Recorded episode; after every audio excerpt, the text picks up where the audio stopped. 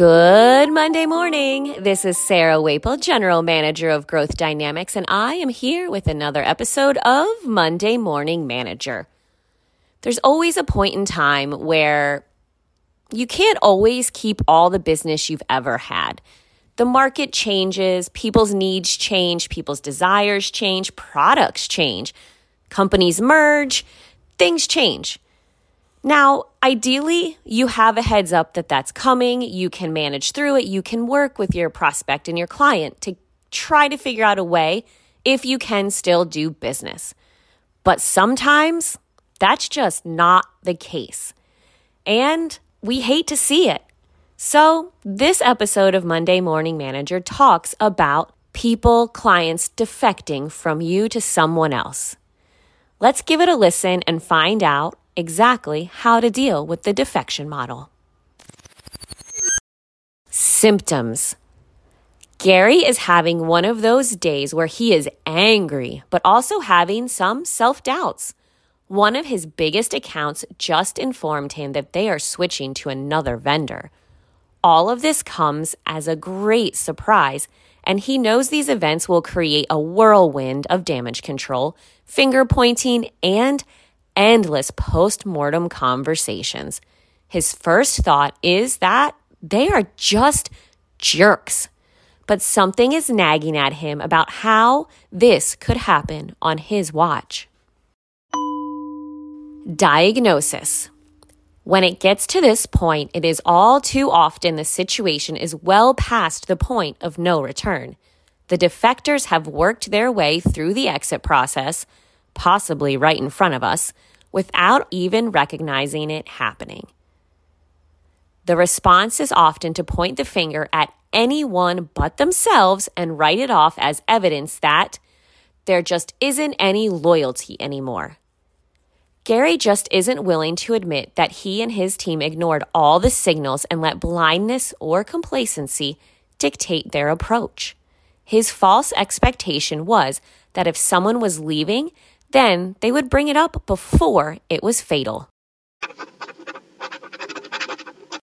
Prescription The defection loss model has a definitive progression. Step one an event is the catalyst that starts the defection model in motion. Something such as lack of response to a problem or complaint, competition knocking on their door, a crossword, a style conflict, or a problem with perceived tone, indifferent attitudes, and maybe poorly planned meetings. Then we move on to step two introspection. Is this just the tip of the iceberg? Why is there a struggle about almost everything? Maybe I should be looking at other options. My agenda always seems less important than theirs. I deserve more respect than this are often feelings that the person looking to defect or maybe moving towards defecting feels and doesn't share. And step three, due diligence. It's time to do their homework, so they say. Request copies of contracts and agreements and other documentation to prepare their case. Start making unreasonable complaints or looking for a reason to quit. Stall on any activity that implies a renewed commitment. They don't return phone calls or emails, and they seriously consider the alternatives and the competition. You may or may not see any of these things happening.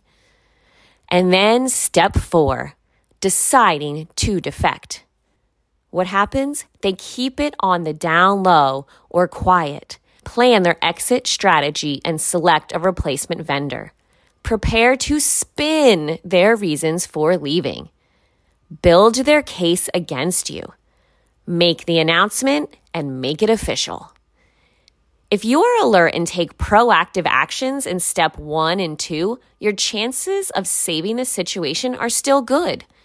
But once they move on to step three, your recovery rate drops considerably. And at step four, it'll take a miracle or a huge concession to save it. Take a deep look at the important accounts and resources around you and ask yourself what would happen if you didn't have them anymore. Take their pulse and temperature to make sure there isn't any smoke before the fire. Where are they on the 1 to 10 scale? Have you asked, what do we have to do to lose you? Have you put the in the ways in the way?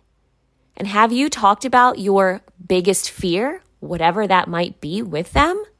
These are all important things to think about if you're worried about someone defecting away from you.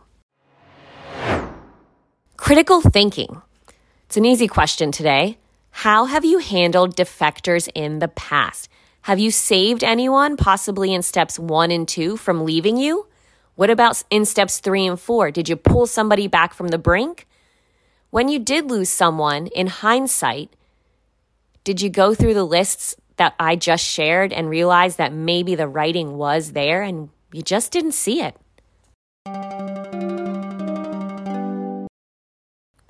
The drill. The drill starts with final thoughts for the morning. We have two examples today. One, more business is lost every year through neglect than any other cause. Two, whenever you see a successful business, someone once made a courageous decision. And now the drill, as always, how did you do last week? What were your three best outcomes? This week, what are your three biggest goals, personal and or professional, or maybe your most important targets this week. Feel free to change it up. How do you plan on accomplishing them and what growth dynamics tactics do you want to use to do that? If you need help with any of those tactics, please do not hesitate to reach out. Charlie and I are here to help you and would love to give you some coaching. Now, go out there and make this week the best one yet. For more information about Charlie, Sarah, and Growth Dynamics, you can find information online at www.growthdynamicsonline.com or find us on Facebook, LinkedIn, Twitter, and now Instagram.